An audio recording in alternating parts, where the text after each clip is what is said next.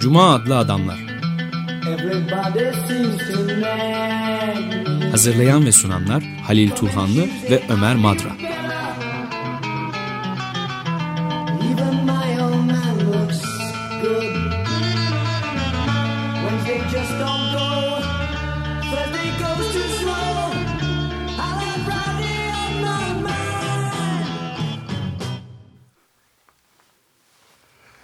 Merhaba Lil, hoş geldin. Teşekkürler, hoş bulduk. Bir de konuğumuz var.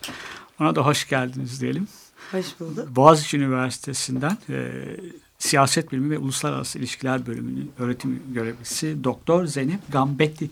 Bizim daha önce de bir konumuz olmuştu bir programda. Evet. Bu kez Hannah Arendt'i konuşacağız. Merhaba, hoş geldiniz. E, aslında Hannah Arendt'i bütünüyle konuşamayacağız. Sınırlı bir şekilde. Çünkü bütün bir Hannah Arendt'in düşüncesini bir saate sığdırmak mümkün değil. İsterseniz zamanımız az. Ben hemen bir sorularımıza geçelim. Emperyalizm üçlüsünün e, bir kitap Totalitarizmin e, Kaynakları kitabının ikincisi olarak yayınlanmış e, Hannah Arendt'in emperyalizmi. Fakat aslında bir üçlemenin de bir kitabından bir tanesi. Şimdi bu üçlemedeki özgün yerini biz anlatmanızı isteyelim sizden. Bir de e, Hannah Arendt nasıl hangi kimliğiyle yazmıştır? Tarihçi kimliği var mı? Tarihçi olarak mı yazmıştır? Ee, onu bile şey yapalım. Öğrenelim. Ya öncelikle e, Hannah Arendt üzerine bir program e, yapma e, fikrini ortaya atmanız e, bence çok anlamlı oldu. E, tam da bu dönemde. E, gerçekten yeniden hatırlamaya e, ihtiyaç var e, bazı yazdıklarını. Şimdi bildiğiniz gibi Hannah Arendt e, felsefeci aslında e, ve Alman Yahudisi olarak e, iki kez de e, konsantrasyon kampında e, esir kalıyor e, ve e, bir takım böyle şans e, hani e, e, yüzüne gülüyor e, bir takım sebeplerden dolayı çıkabiliyor ve Amerika'ya kaçıyor. E, dolayısıyla bu totalitarizmin kökenleri e, başlıklı eseri ki üç cilttir. E, antisemitizm birinci cilt, e, emperyalizm ikinci cilt, totaliter rejim üçüncü cilt e, Türkçe'ye iki e, cildi, ilk iki cildi e, kazandırıldı ama e, maalesef üçüncü cildi e, henüz e, Türkçe'de yok ki bence en önemli cildi üçüncü cilt. Evet, daha programa girmeden hemen arada konuşuyorduk. Yani tam da zamanı çünkü bütün dünyada inanılmaz bir totalitarizme hızlı bir koşu olduğu gibi bir izlenim var ve pek çok yerden yani hissedilir halde diye düşünüyorum ben. Kesinlikle e, doğru. Ee, Hannah Arendt de zaten e, kitabın sonunda e, şunu der. Belki de der totaliter tehlike totaliter rejimler yıkıldıktan sonra esas olarak ortaya çıkacaklar. doğru. Ve e, yani bütün amacı başına geleni hem kendi başına geleni hem de, hem de e, Avrupa'da e, gerçekleşen bu vahşeti anlamak. E, orijinal adı da bu eserin aslında The Burden of Our Times e, yani çağımızın bize yüklediği sorumluluk. Evet. Ee, işte şey editör onu beğenmiyor. Ee, dolayısıyla bir editoryal e, şeyden dolayı e, totalitarizmin kökenleri e, diyor ismine eserin. E, burada altını çizmek istediğim köken kelimesi. Şimdi e, kökeni tarihten e, ayırıyor e, ve bir yerde e, bir jeneoloji e, yapma kaygısı var. Yani Foucault'yen anlamda ağacı. bir soy ağacı hmm. yapma. Yani totalitarizmden yola çıkarak onun oluşturmuş olan bir takım öğeleri geçmişte e, arıyor, tarıyor. E, fakat nedensellik e, kurmak için değil. Yani yapmak istediği tarihsel bir çalışma değil aslında. Totalitarizm denilen olguyu anlamak ve bunu da ısrarla söyler. Ben anlamak istiyorum. Ich will verstehen der. Açıklamak değil anlamak istiyorum. E, dolayısıyla yani bir takım faktörlerin işte e, mesela uluslar, e, ulus aşırı milliyetçilikler bu pan akımlar, evet. emperyalizm, işte bürokratik e, devlet yapısı, e, ulus devlet egemenliğinin çöküşü gibi e, bir takım e, olguların kristalize olmuş şeklidir totalitarizm. Dolayısıyla yani biraz Arendt ile Althusser'i e, çok e, kıyaslamak e, doğru olmayabilir ama ben hani bunu da bir e, şey olarak biraz provokatif bir e, yerden söylemek istiyorum. Biraz üst belirlenim gibi totalitarizm. Dolayısıyla bu bir tarih değil. Bu bir derin okuma. Bu teorik bir okuma. Hmm. Ee, ve mesela faşist Almanya ile komünist SCB'yi kıyaslaması tabii ki o dönem çok büyük skandal e, oluyor. E, işte tarihçiler e, çok karşı çıkıyorlar bir takım noktaları yanlış e, okuduğuna. E, bunun böyle... E, komünistler herhalde Komünistler topa tutuyor tabii ki. Ee, ama şeyler de topa tutuyor. Yani Hitler tarihi e, yazanlar da tarihçiler. Tarihsel veriler doğru değil diye ama Arendt zaten tarihsel verilerin doğruluğuna bakmak için yazmıyor ki. Yani stilize bir tarih okuması var. Bir takım şeyleri cımbızla çekip çıkarıp bugünü anlamaya yönelik bir tarih okuması. Şimdi bakıldığında, bugünden bakıldığında ne kadar haklı, öngörülü olduğu çok daha net görülüyor herhalde değil mi? Böyle diyebiliriz yani. Kesinlikle öyle. Özellikle bu Sovyet ve Nazi e, Almanyası kıyaslamalarında yani Kesinlikle Başka öyle. bir şey düşünülemez halde şimdi yani. Şunun altını çizeyim. Ee, Sovyetler derken de sadece Stalin dönemine bakıyor. Evet. Yani o dönemi E, ayır, e, ayırıyor e, Lenin döneminden ya da Stalin sonrası dönemden. Dolayısıyla Hitler Almanyası'yla Stalin Rusyasına Rusyasına, bakıyor ve evet. Hitler ve Stalin'i kıyaslıyor. E, totaliter liderler olarak. Bir şey daha söyleyeceğim. Ee, Totaliter, totaliterizm sözcüğünü çok kullanmasından ötürü onun bir soğuk savaş jargonu olduğu söylenmişti ve biraz da propaganda var tabii. Yani soğuk savaş ideologu olduğu söylenmişti. Halbuki değil. Zaman ya, bu öyle olmadı ya, galiba yavaş yavaş daha çok anlaşılıyor şimdi. Kesinlikle Yani bir propaganda doğru. tabii. Doğru ama mesela e, işte e, Slavoj Žižek'in e, işte totalitarizm üstüne bir denemesi vardır. Totalitarizm üzerine beş buçuk tez gibi bir e, şey şu anda e, yanılıyor da olabilirim başlıkla ilgili. Mesela orada totaliter kelimesinin tamamıyla liberal ideolojiyi haklı çıkarmak için uydurulmuş bir e, şey e, olduğunu söyler. Kavram olduğunu Arendt'in derdi asla asla liberalizmi e, haklı çıkarmak değil. Hatta. Tam tersi. tam tersi liberalizmin totalitarizme nasıl dönüşebildiğini göstermek. Evet. Yani o e, Batı demokrasilerinin zayıflığını faşizme karşı nasıl direnemediklerini onları göstermesi bakımından çok önemli aslında. Ve ulus devlet Evet. e, e, çerçevesinin ve hatta insan hakları Evet. e, söyleminin neden e, bu yapıya hizmet edebildiğini göstermek. Dolayısıyla tam tersi e, bir işlev görüyor. Fakat e, bir takım ideologların elinde de kullanılıyor Evet. e, elbette ki. Peki ben bu noktada ufak bir parantez açabilirsem. e, yani e, burada liberal e, elitlerin e, işte biraz önce de entelektüellerden bahsettik. Onların sorumluluğu e, mesela işte Julien Benda'nın ta 1927'de yazdığı Trahison des Intellectuels gibi bir kavrama da ulaşabilir miyiz? Yani aslında bu totaliterizme gidişin kökenler dedik demin temelinde bu okur yazar takımının gerçek muhalefeti yapmaktan vazgeçip hatta hiç buna girişmeyip yalakalık etmelerinden de ortaya çıktığını söyleyen mesela Benda'nın çok ilginç o risalesi. Ee, Ha- Hannah Arendt'te de böyle bir şeyi okumak yapmak mümkün gibi geliyor bana ne dersiniz? Kesinlikle öyle. E, hatta e, özellikle şeyden de bahseder. Entelektüellerin kitlelerle e, organik bir bağ kurmak istemesi ve kitlelerin içine karışmak istemesinin yani kitlelerin söylemini benimsemesinin aslında e, totaliter fenomeni e, görememelerini çünkü var olanla yani olgularla aralarına mesafe koyamadıklarını Aynen öyle. evet. evet söyler. Benda'nın e, eserini de hatırlatmanız e, çok e, ilginç oldu.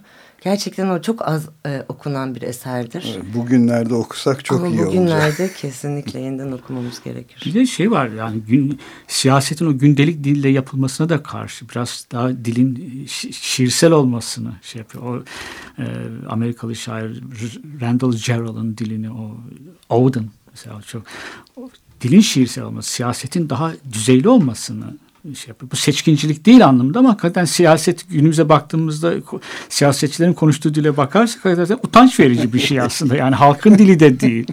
onu, onu, çok da, onu da biraz önce konuşuyorduk. Yani bir sirk halini almış durumda. Siyaset Hı. yaptıklarını söyleyen bu liderlerin genel anlamda e, ortalıkta koşuştu birbirleriyle gayet böyle protokoler bir takım şeyler içindeler ama tümüyle yalanlar üzerine kurulu bir sirk manzarası evet, var. Yani sıradan insanlar da bu kadar siyasete düşük bir dille konuşmuyorlar. Yani evet. Kahvedeki emekliler de daha edepli bir dil konuşuyorlar. Kesinlikle. Bakanların televizyonlarda birbirlerinin suçlamalarını gördüğünüzde çok irtifa kaybetmiş bir dil.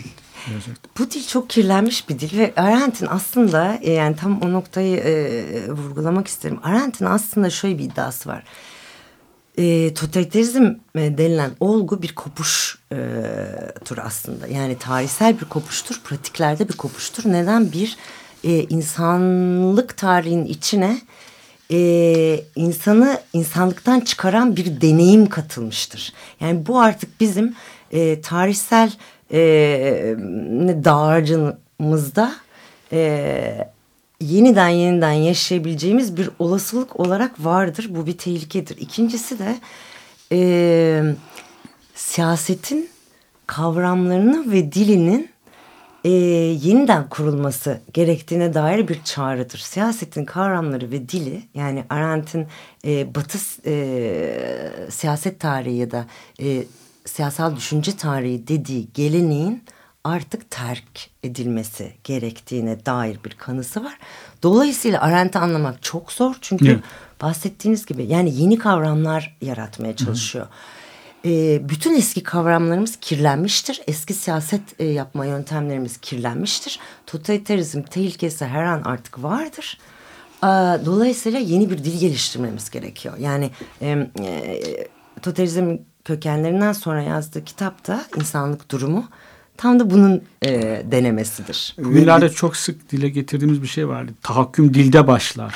Evet. Onun çok önceden Şiddet yani öyle. hemen savaş sonrası dönemde görebilmiş bir düşünür aslında. Evet, bir de benim bir yorum yapmak gerekirse çok fazla basit gibi görünüyor. Bu söylediğiniz şeyleri kolay yani zaten herkesin bildiği şeylermiş gibi ve demin de dediğiniz gibi arka, arka planında yeni bir radikal bir dönüşüm yaratıcı e, kavramlar kullanma çabası içinde olduğu görünmüyor aslında Arendt. Çok basitmiş gibi Çok görünüyor. basitmiş gibi gözüküyor. Yan, çok yanıltıcı bu çünkü aslında şöyle bir şey var. Yani totalitarizm üzerine e, yapılan eleştirilerden bir tanesi ona Eric Vogle'nin yaptığı eleştiri bayağı bir yerle bir ediyor. Yani Hı. çok çok saldırıyor. Arendt'e. Arendt de buna bir cevap yazıyor. Bu cevapta diyor ki bakın e, bu, kop, bu kopuştur e, ve ben e, tarihsel bir analiz yapmak istemiyorum. Ben kavramsal olarak totalitarizmin ne olduğunu, doğasını anlamaya çalışıyorum. Fakat ve bundan sonra da yeni bir e, siyasal düşünce geliştirmek istiyorum. Fakat bunun için elimde araç yok. Elimdeki araçlar var olan kavramlar. Mesela siyaset kavramını yeniden kullanmak zorundayım. Ama ben ona farklı bir anlam evet. yükleyeceğim. Elimde araçlar yetersiz diyor. Yeni bir kavramsallaştırmak için. Onun için eski araçları kullanıyor. Dolayısıyla e, siz bu e, şeyi e, dikkate almadan e, uyarıyı okursanız Arendt'i tabii ki eski e, kavramsal bagajlara gönderme evet. yaparak anlamaya çalışacaksınız anlayamayacaksınız dolayısıyla. Zor bir düşünür o anlamda. Kolay gözüküp çok zor. Evet, evet derin bir düşünür. Ama zor anlaşılır bir düşünür aslında. Biraz da çelişkili gibi görüyorum ama çelişkili ben e, olumsuzluk anlamında kullanmıyorum. Yani olumlu bir şey, iyi bir düşünür çelişkili de bir bütünlük aramak bence yanlış bir şey. Yani hep söyleriz biz Walt Whitman'ın şimdi çelişki, çelişiyor muyum kendimle ve çelişiyorum herhalde. Şimdi ikinci bir soru birincisiyle bağlantılı. Emperyalizmi farklı bir şekilde tanımlıyor Arendt. Yani Lenin'in e, emperyalizmi sadece siyasi bir olgu olarak gördüğünü söylüyor.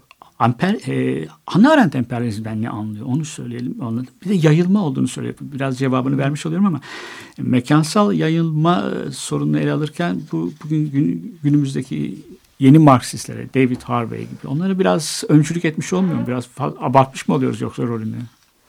Yani tabii e, kesin bir yani öncülük etmiş e, diyemeyiz ama şu var kesinlikle.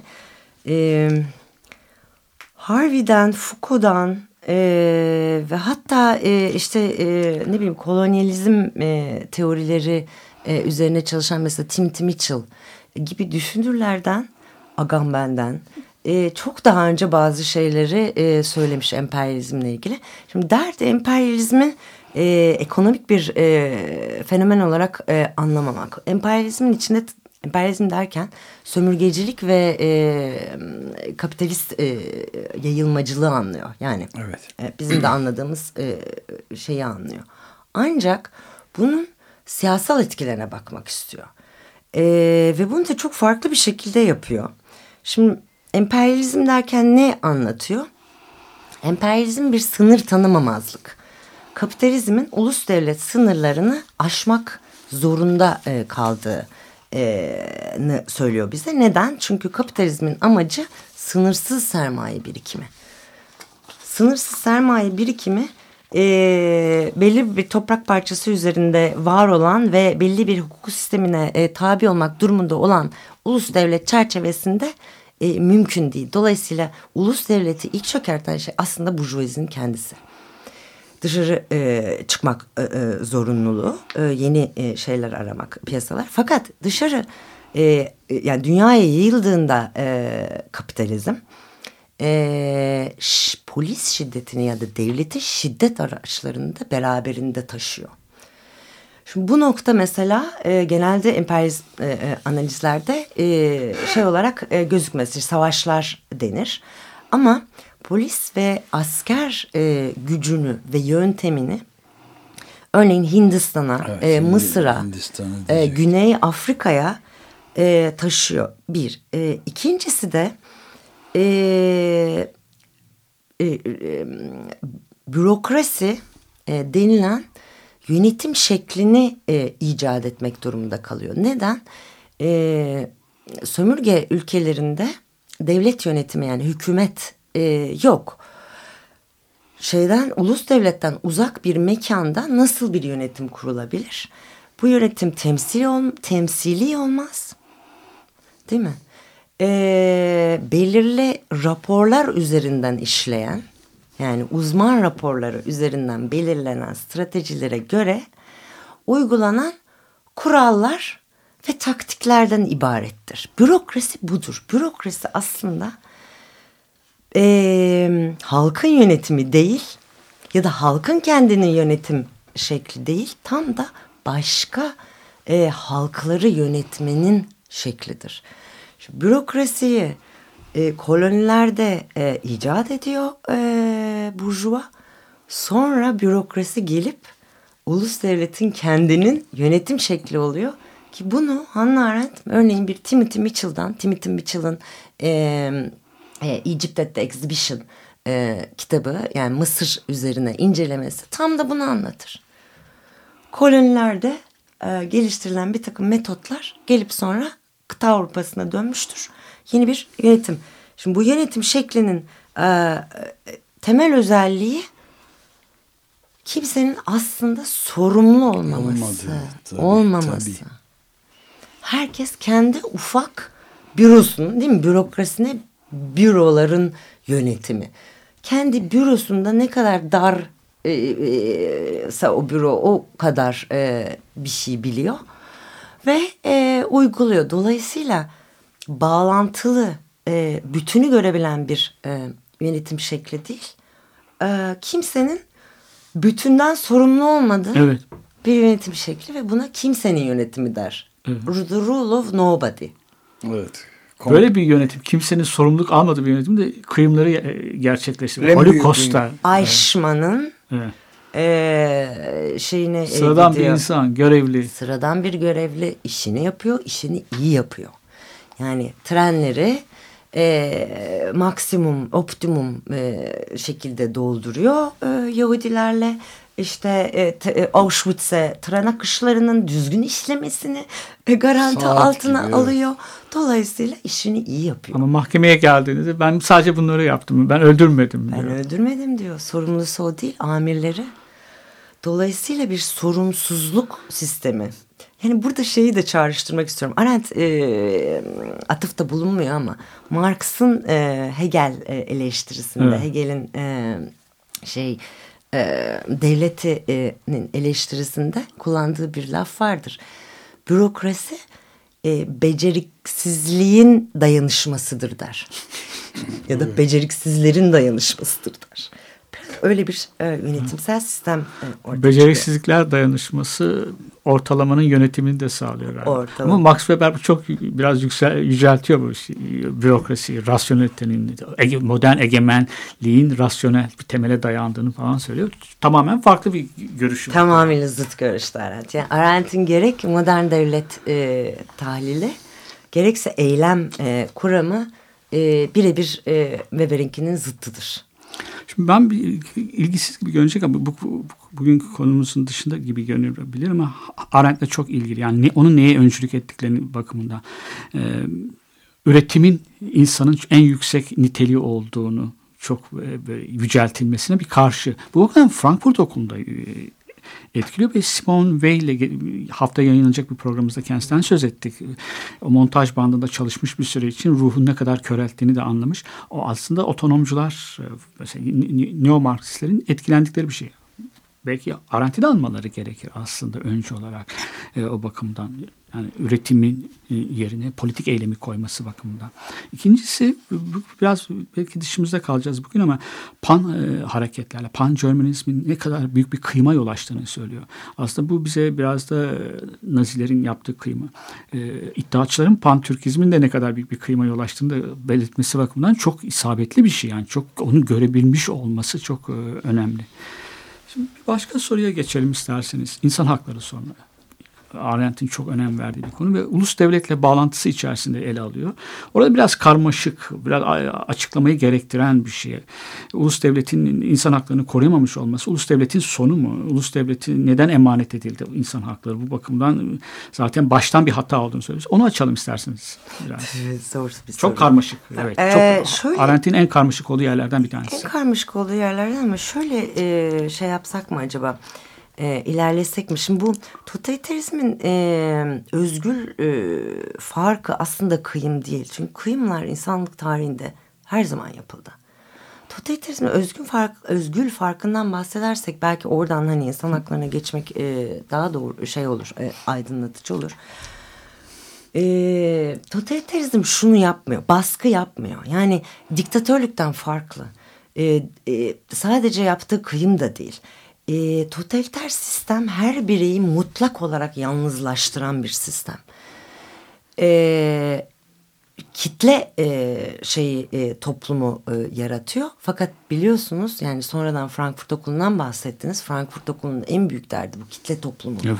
E, dur neden? Çünkü kitle toplumu bir yandan bizi o kitlelerin içinde ezerken bir yandan da yalnızlaştırır yani atomize. Atomize. Bireyler haline getirir. Aynı zamanda mutlu kılıyor insanları o yalnız içerisinde. Sonsuz bir eğlence. Mutlu bir bilinç. Sonsuz bir e, şey bilinci içerisinde değil mi? E, kendine dönmüş bir bilinç. Fakat e, totalitarizm ne yapıyor? İktidar partisi dışında tutunacak hiçbir dal bırakmıyor. e, yani mesela direniş, sivil itaatsizlik, eleştiri, bilinç. aynen. Kar, e, eleştirel karşı çıkış e, gibi bir takım dirençlerin e, olabilirlik koşullarını yok ediyor. Ama bunu anlamak çok zor. Şöyle bir şey yasakladığı için değil. Direnci boşuna kıldığı için, nafile kıldığı için hiçbir eylem ve sözün etkisi e, e, kalamadığı e, zaman e, 1984'teki yani Orwell'in evet. 1984'ünü hatırlayın. Winston'un e, e, direnç göstermesinin e, e, zemini kalmıyor. Dolayısıyla artık sadece bedeninizle değil ruhunuzla e, sisteme e, endeksle yaşamaya mahkum kalıyorsunuz. Evet yani 1984'te son nokta çöküş gerçek anlamda teslimiyet noktası en sevdiği tek insana da ihanet etmedi. İhanet Bunu bana etmedi. değil ona yapın dediği noktada iş bitiyor yani. Aynen öyle ve ruhunu satıyor yani. Ruhunu satıyor ve Arendt'in e, yani totaliterizm e, işte üçüncü kitapta anlattı. Total e, tahakküm dediği sistem aslında e, bir üçlemeye dayanır. Hukukun e, çöküşü, ahlakın çöküşü ve e, bireyselliğin ya da kendiliğindenliğin çöküşü. Evet. Dolayısıyla Politik eylem yapma gücünü yitirmek. iktidar tarafından dolduruluyor. Tam belirlenim. Ama bunun şeyle alakası ne diyorsunuz e, diye sorarsanız e, totaliter sistemde e, kendini e, güvence altında hisseden hiçbir grup, zümre ya da birey kalmıyor. Özellik bu. Elitlerin elitler de dahil olmak üzere biliyorsunuz yani SS SA'yı yok ediyor. Evet tabii. Ee, şeyde de öyle Sovyetler Birliği'nde de öyle bugün siz e, e, şeyin gizli e, şeyin e, servisin başında olabilirsiniz e, KDV'nin yarın kendinizi vatan haini ve rejim düşmanı olarak e, bulabilirsiniz. Dolayısıyla kimsenin güvencesi kalmıyor. Genel paranoya e, yaratan bir sistem. Evet ÇK'yı kuran adam da kendisi yargılanıp idam Yargılanıp edildi. idam ediliyor. Dolayısıyla herkesi harcanabilir kılıyor. Şimdi buradan geri sorunuza dönersek e, insan hakları söylemi Arendt'e göre zaten bir soyutlama. İnsan hiçbir zaman doğduğu için bir takım haklara sahip olmadı. Her zaman için belli bir siyasi topluluğa üye olduğu için o haklar bir gerçeklik kazanabildi. O siyasi topluluk neydi? Ulus devletti. Fakat ulus devlet neydi? Ulus devlet kendi içinde çelişkili bir sistemdi. Neden? Ulus dediğimiz şey homojen e, olduğunu iddia eden değil mi? Bakınız şekilli bir ülkemiz. Ve farklılıkları mütemadiyen dışlamak e, durumunda olan bir sistemdir.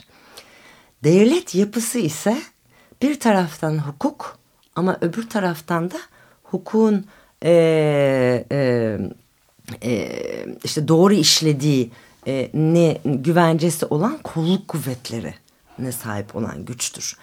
Şimdi Birinci Dünya Savaşı e, sonuna kadar işte e, Göçmenler sorunuyla ele alıyor. Aynen yani ulus devletin içinde gerginlikler bir, bir şekilde e, e, bastırılabiliyor. Yani e, patlak vermiyor. Fakat e, Birinci Dünya Savaşı'ndan itibaren mü- mü- müthiş bir mülteci sorunu e, ortaya çıkıyor. Ve e, devletlerin içindeki azınlıklar da tabii çünkü devletler şey yaptığı için e, sınır değiştirdikleri için sınırlar bir anda yeniden çiziliyor. Azınlıklar sorunu beliriyor. Şimdi bu azınlıklar ve mültecilerle ne yapılacağı var olan siyasal kalıplar içerisinden çözüme ulaştırılamıyor.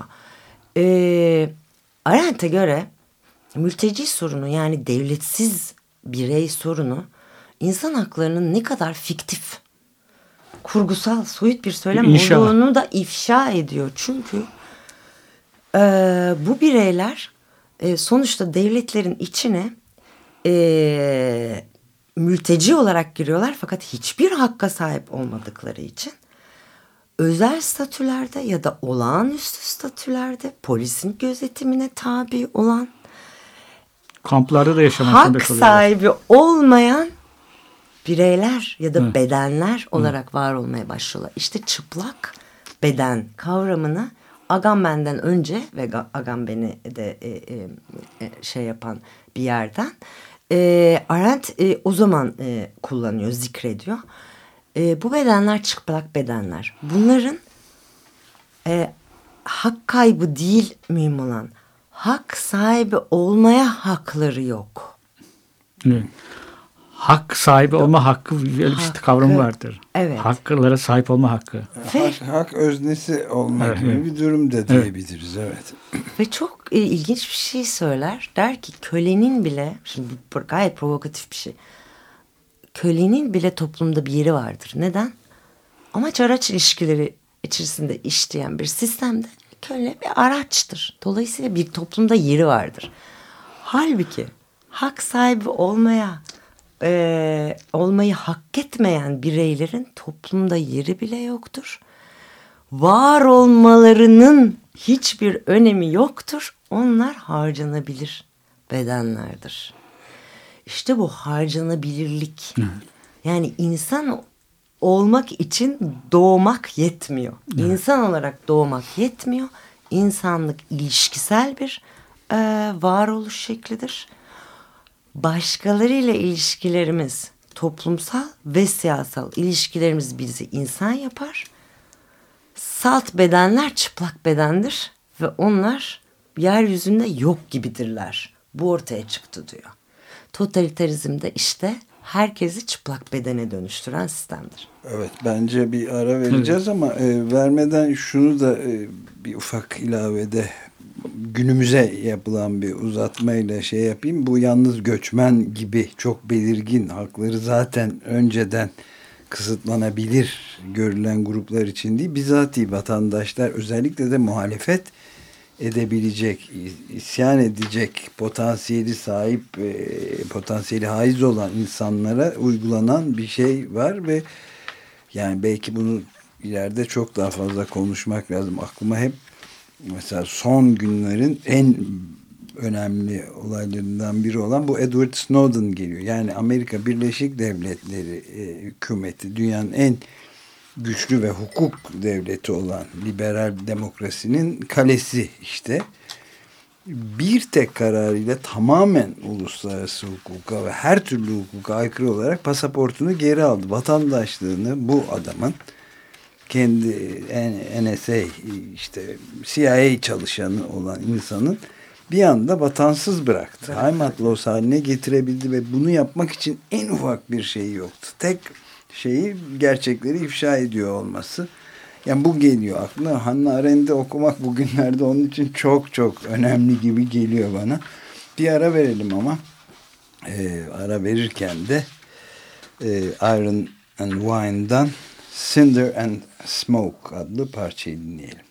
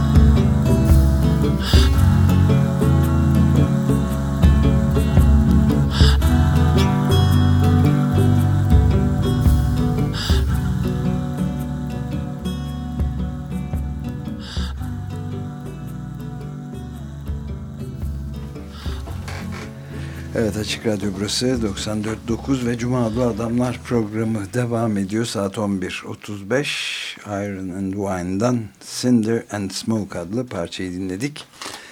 Konuğumuz var Zeynep Gambetti Boğaziçi Üniversitesi'nden ve konumuz da Hannah Arendt günümüzde 20. yüzyılda en çok etkilemiş olan ve etkilemiş olması gereken de diyebiliriz düşünürlerinden Hannah Arendt elimizde The Origins of Totalitarianism adlı kitabı var.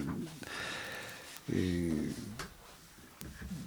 yani totalitarizmin kökenleri, kaynakları ve bir de emperyalizm adlı cildi de seçme eserlerden iletişim yayınlarından çıkmış kitabına da bakıyoruz ama Zeynep Gambetti ile günümüzdeki derin iz düşümlerini bugünkü şartlarda ne anlam ifade ettiğini konuşmaya çalışıyoruz. Evet. Evet. Cogito'da yayınlanmış bir yayın yazınız var bir yıl önce 2012'de. E, Ona geçmeden bir bağlantı yapalım. Demin bahsettiğiniz zaman biraz daha açalım ve toparlayalım orayı isterseniz. Agamben'le e, Arendt arasındaki ulus devlet konusundaki bir çıplak bedenler egemenlik kavramının e, bağlaması. Onu bir toparlayalım ve ondan sonra da o Agamben eleştiriniz var. Orada çok ciddi iddialarınız var. Eleştirileriniz Agamben'e. Agamben'in de sevenleri var. Onu size şey yapabilirler. Ee, öyle bir geçiş yapalım isterseniz. Tamam. Ee, şimdi aslında e, şeyi e, de belirtmek isterim. Bu e, yani yine totalitarizmin e, özelliklerinden bir tanesi e, yani araç amaç e, ilişkilerini dahi yok etmesi. Dolayısıyla hiçbir sınır bırakmaması. Yani e, onun için total bir sistem e, kurulabiliyor. Amaç araç ilişkileri bile bir sınırdır. E, çünkü amaç sondur. E, amaç e, fiilin e, sonunu getirir. Totalitarizm ise e, e, Franz Neumann'ın e, ki Arendt etkilemiş bir e, düşünürdür. Frankfurt Okulu'na da yakın bir düşünürdür. Behemoth e, adı ver, adını verdiği Leviatan'dan yani evet, egemen evet. devletten farklı e, bir şekilsiz e, muğlak, girift ve sürekli değişken e, ucu e, başı sonu olmayan bir yapıdır. E, yani bireylerin içinin boşalması ve tamamıyla iktidarla dolması zaten ancak böyle olabilir. Bireylerin e, başka herhangi bir yargı e, yani e, şey yargı e, bulunma dolayısıyla fikir yürütme, e, doğru ile yanlışı ayırt edebilme yetileri kalmıyor. Şimdi e, ve e, düşmanın da e, daha doğrusu objektif e, düşman olarak suçlananın da masum olması çok önemli. Evet, yani evet. şimdi suç ceza kategorisine göre hareket etseydi e, totalitarizm bildiğimiz hukuk devleti ya da bildiğimiz diktatörlük e, şeyine girerdi. E, grubuna girerdi. Öyle bir rejim değil. Masum olanı suçlayan e, her tür hukuk ve mantık kuralına aykırı olarak cezalandırılabilen devlet totaliter olma yoluna gitmiştir ki burada bir dipnot olarak Türkiye nin şu andaki gidişatı da demek zorundayım e, maalesef.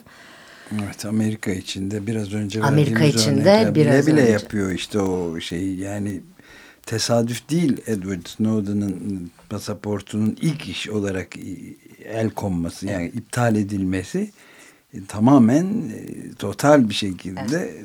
duruma vaziyet ediyor. Yani. Aynen. Hukuk devletinde olacak iş değil o, bu yani. Olacak iş değilken e, şey, Arendt e, yine Agamben'in e, şey yaptığı, e, devşirdiği bir e, fikirdir bu. E, Arendt e, aslında mutlak e, tahakkümün yani total dominasyonun e, kamplarda gerçekleşebildiğini söyler sadece. Yani totaliter sistemler bile e, en nihayetinde e, fire veren e, e, şeylerdir, tarihsel olarak e, rejimlerdir. Ama kampta totaliter sistemin en mükemmel e, haline ulaştığı e, tahakküm vardır. O ne demek? Kampta e, bir karar verebilecek e, bir dışsallık kalmamıştır.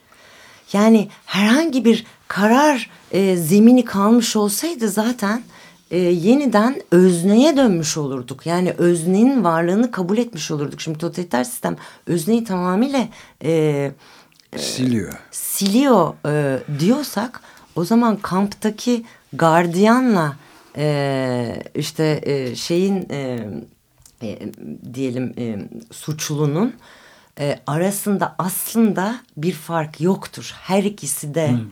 robotlaşmıştır ki bunu e, Shoah e, belgeseli e, evet. filmi evet. çok iyi anlatır. Yani Claude Lanzmann'ın Shoah'sı evet. ki Türkiye'de evet, gösterilir ve bence yeterince anlaşılmadı. 7 saatlik bir filmdir. Orada bir Peter e, Müller sahnesi vardır. Orada e, yani gardiyan e, şeyleri Yahudileri e, gaz odasına e, e, koyan ve kapıyı kitleyen e, son olarak kapıyı kapatan e, kişi bir Yahudidir zaten. Almanlar özellikle e, bu Sonder komando dedikleri evet. e, şeyleri Yahudiler arasından seçerler. Yahudiler Yahudileri öldürmüştür. Hmm. Dolayısıyla böyle bir sistem, böyle bir imkansızlık varken Agamben hala, şimdi Agamben'e dönersek, Agamben hala bir karar anından söz edebilmektedir. Bu nedenle mi siz anlamadığını, kampların özünü anlamadığını? Kampların özünü anlamamıştır. Yani egemenlik ve e, karar e, mekanizmasının kampta yürüyebildiğini iddia eder. Ve ondan sonra kamp fenomenini ki Arendt'in total tahakkümün laboratuvarı dediği e, fenomeni siyasetin geneline e, şey yapar. Teşmin ediyor. Evet. Yani bence bu e, tamamıyla kampın özgül farkını e, e, e, şey indirgemektir siyaseti de indirgediğini söylüyorsunuz siz sonuç olarak. Bunu, o da onun indirgemeci tavrı da bundan mı kaynaklanıyor? Öyle siyaseti Hı. tek bir düzlemde e, algılıyor. Yani biraz e, dediğiniz gibi o yazıda Kogito'daki yazıda biraz provokatif bir evet. şekilde de biraz, e, e, aslında hiçbir şekilde e, liberal tahayyülün bir takım kalıpların dışına çıkamamıştır dedim ki e, genelde işte Carl Schmitt e, Agamben'i etkileyen Hı. Carl Schmitt liberal tahayyüle karşı e, bir e, siyaset algısı geliştirdiğini iddia eder. Bunun benim nedeni şu e, şimdi bir kere e, az önce de belirttiğim gibi bir, bir karar merci ya da öznesi var. Dolayısıyla bu özne e, toplumsal ilişkiler içerisinde olmayıp onların üstünde metafizik bir noktadan veriyor bu kararı. Meta bir noktadan veriyor. E, dolayısıyla tam da liberalizmin işte soyut öznesi bu. Ve yani siyaseti egemenliğini böylesi bir e, karar alıcı merci üzerinden tahil ediyor. Diğer e, siyasete e, dair mesela söyleyebileceğimiz e, kolektif eylem, e, şey ittifak, e, ondan sonra uzlaşma, hatta çatışma ve hatta direniş gibi birçok e,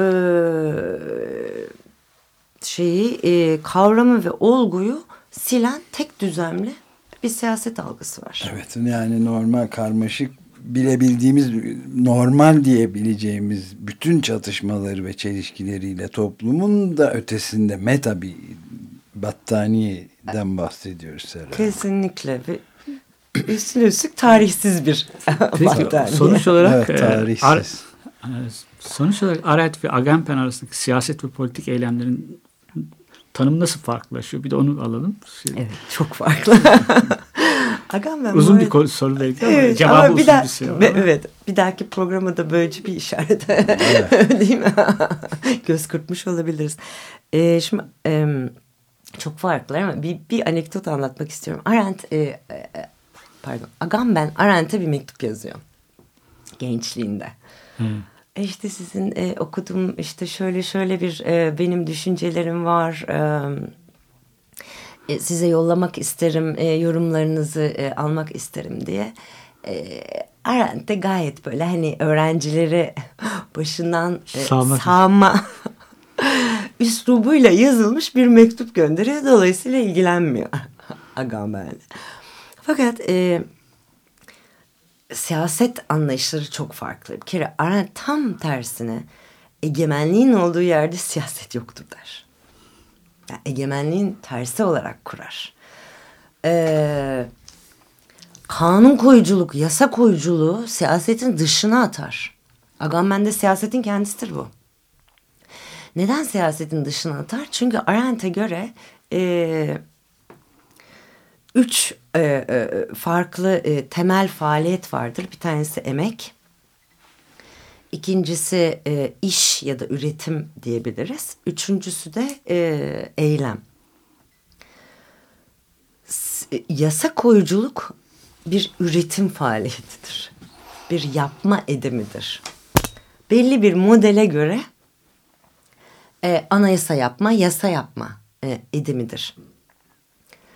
E, şey ise, siyaset ise bilinmezin içerisinde farklılıkla e, ilişkilenerek e, daha önceden kestiremediğimiz durumlara verdiğimiz cevapların kendisidir. Ee, siyasal özne kendini bilip e, amaç araç ilişkileri içerisinden e, hareket etmez. Siyasal öznenin kim olduğu eyleminden sonra anlaşılır. Ve ben onun için mesela Gezi'yi anlamak e, için e, Arendt'in e, çok önemli olduğunu düşünüyorum. Yani Gezi, Agamben... Ya anlaşılmıyor. E, e, e, e, diyelim Agamben, Erdoğan ve AKP idiyse Gezi'de e, Arendt Gezi e, parkta bizimle beraberdi. Yani kim olduğumuz, nasıl eğleyeceğimiz, nasıl bir cevap vereceğimiz, nasıl bir ittifak kuracağımız, karşımızdakinin farklılığıyla e, ne yapacağımızı o eylem içerisinde belirledik değil mi? Yani böyle bir metaforik evet. bir şekilde e, özetlemiş olayım. Fakat Agamben'i o saflara feda ettiniz biraz gibi geliyor bana. evet biraz haksızlık orayı da, Evet orayı da oralarda da yani sahiplenmesi gereken bir şey. O da Gezi'den ben kabul ediyorum çünkü yanlışlarına rağmen sizce. Tabii tabii. Ee, bir bir şey var. Liberal e, yasalıcılığın legalizmin sınırını aşamadığını söylüyorsun. Bu Carl Schmitt'ten yararlanan pek çok başka düşünürler de var. E, Agamben de bunlardan bir tanesi. O toplumdaki çelişkileri falan vurgulaması. Buna rağmen de yine de mi liberal e, legalizmin sınırlarında sizce Agamben? Hakkını verelim şimdi Agamben evet biraz AKP saflarını attıktan sonra şöyle bir düzeltmeyle yani, e, Agamben o saflara geçse bile kabul edeceğiniz, kabul Yok. göreceğiniz sanmıyorum. Hayır, hayır Agamben'in siyaset anlayışı dediğim. Orada kendisi yani, evinde hissedeceğini sanmıyorum. Evet. ee, şöyle bir şey diyebiliriz. Yani Agamben'in baktığı yer e, şeydir. E, polisin ne yaptırdır. Değil mi? Hükümetin ne yaptıdır. Egemenin ne yaptığıdır. E, onun için e, Agam ben orada dedim. E, fakat şu, tabii ki şöyle e, sonuçta e, yasaların işte bir e, uzlaşıyla e, barış içerisinde konuşarak diyalog yoluyla yapıldığı ve hiçbir şiddet e, ve iktidar ilişkisi nüvesi içermediğine dair liberal e, algıyı e, kesin kes e, çok haklı bir yerden eleştiren e, bir e, şey var. E, kavramsallaştırması var e, Agamben'in. E, yani bunu daha önce e, de yapanlar oldu diye e, Agamben'in hani özgür farkını burada aramadığım için e, ben e, söylüyorum. Çünkü e, biliyorsunuz yani Marx da e, sonuçta e, liberal sistemin hiç de o kadar e, iktidar ilişkilerinden bağımsız e, olmadığını insan hakları ya da e, siyasal haklar denilen kavramın ne kadar aslında tahakküm başka bir sınıf tahakkümünün e, aracı olduğunu falan söylemiştir. E, Walter Benjamin e, yasaların değil mi? Keza varlığı, yasaların e, zaten e, bizatihi varlığı bir şiddettir. Varlığı şiddettir. bir şiddet ve yasaların e, korunması yani varlığının devamı şiddetle e, mümkündür deyip o liberal e, şey evreni işte daha e, ne derler ütopik e, normatif e, düşüncenin e, gizlediği e, bir takım Habermasçı bir görüş verdi. Habermasçı ya Habermas biraz daha iktidar ilişkilerini şey yapabiliyor. E, te, ne de olsa Frankfurt okulundan geldiği için e, devreye sokabiliyor ama bir ideal sistem e, tabii e, şeyi var her zaman için. Çok prosedüre düşkün. Prosedürel. Şimdi bu prosedürün altında bile ona içkin olan bir şiddet vardır e, demek e, e, bence e, önemli bir e, e, nokta. E, mesafe koymamızın yani her türlü e, masumiyet iddiasına mesafeli ve eleştirel e, e, yaklaşmamızın da e, bahanesi de gerekçesi olabiliyor. E, o açıdan e, kesinlikle. Peki e, yani şunu da söyleyebilir miyiz? E, çok önemli, tayin edici önemde bir düşünür tabii 20. yüzyılın e, en önemli düşünürlerinden biri oldu. Açıkça ortada olan biri Hannah Arendt. Ama aynı zamanda sadece düşünsel faaliyeti değil, bunu dün de galiba konuşuyorduk Halil'le,